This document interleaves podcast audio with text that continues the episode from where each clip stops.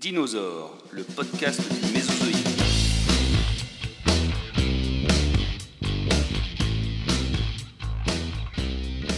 Bonjour à tous et bienvenue dans ce nouvel épisode du podcast consacré aux dinosaures.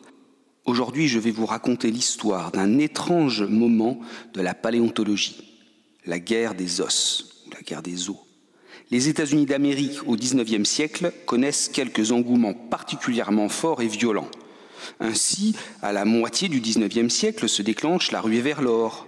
Des milliers et des milliers de personnes viennent du monde entier pour faire fortune. Petite parenthèse étonnante et amusante à ce sujet-là, ceux qui vont faire fortune au moment de la ruée vers l'or ne seront pas les prospecteurs, mais ceux qui leur vendront le matériel nécessaire à la prospection.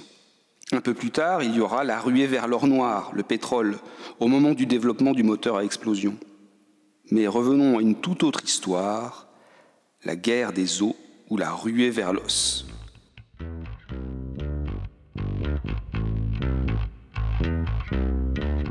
Le sous-sol des États-Unis est riche en fossiles. Et les premières découvertes importantes se font dans les années 1860-1870.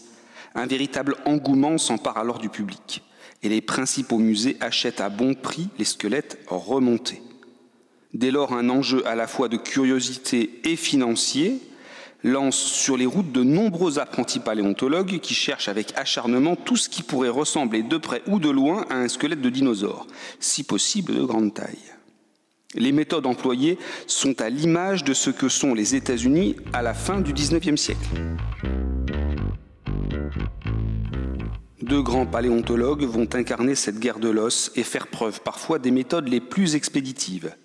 Il s'agit de Edward Drinker Cope et Charles March. Au-delà de la rivalité particulièrement forte entre ces deux hommes et leurs équipes respectives, ce que l'on nomme la guerre des eaux concerne de nombreux paléontologues dans les décennies 1870-1880 aux États-Unis.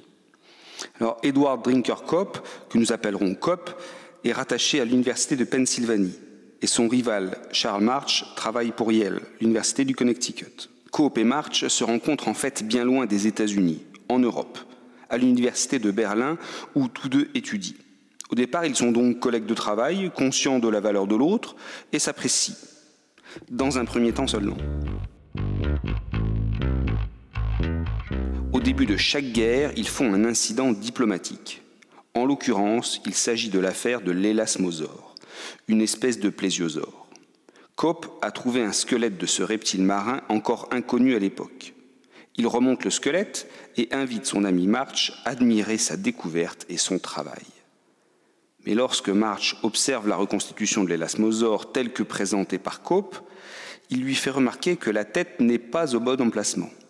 Cope s'est trompé.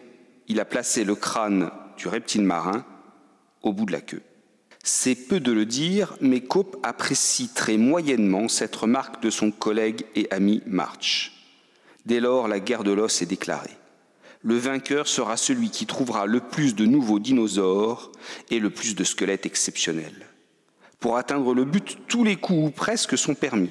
On espionne son adversaire, on soudoie les ouvriers qui travaillent pour lui, on lui vole son matériel, on détruit des fossiles et on va même jusqu'à dynamiter des sites de fouilles pour ne rien laisser à la concurrence. Les ouvriers d'ailleurs ne dorment jamais loin de leurs fusils. Il faut dire que les terrains fossilifères se trouvent souvent en terre indienne, et l'entente avec les Indiens est parfois précaire. Au-delà des coups bas qu'ils se font l'un envers l'autre, Cope et March font des publications erronées en affirmant avoir découvert un dinosaure que l'autre avait déjà découvert. Pour cela, rien de plus simple. Il suffit de donner un nouveau nom. Au-delà de la rivalité des deux hommes, un élément technique explique en fait que ces dinosaures soient découverts plusieurs fois et portent ainsi plusieurs noms. Très souvent, les dinosaures ne sont identifiés à cette époque qu'au travers d'une dent ou d'un os, par exemple une vertèbre ou un fémur, etc. Les éléments, en fait, servant à l'identification du dinosaure sont des fois très ténus. Par ailleurs, n'oublions pas que les équipes se précipitent souvent. Je parlais il y a quelques instants de la relation des deux paléontologues avec les tribus indiennes. Assez souvent, cependant, ils s'entendent et achètent des ossements aux tribus. Comment finit cette guerre de l'os? Alors, Cope meurt en 1897. March le suit dans la tombe deux ans plus tard. La guerre des os s'achève donc faute de combattants. Mais du point de vue de la science, l'œuvre de ces deux paléontologues est en fait considérable. Ils ont découvert de nombreuses espèces de dinosaures, aussi connues par exemple que l'allosaure. Ils ont aussi découvert des mammifères, euh, comme le mammifère aux allures d'hippopotame, le Uintatherium. La paléontologie américaine se poursuit après leur mort, tout aussi dynamique, avec la découverte par exemple du tyrannosaure en 1905.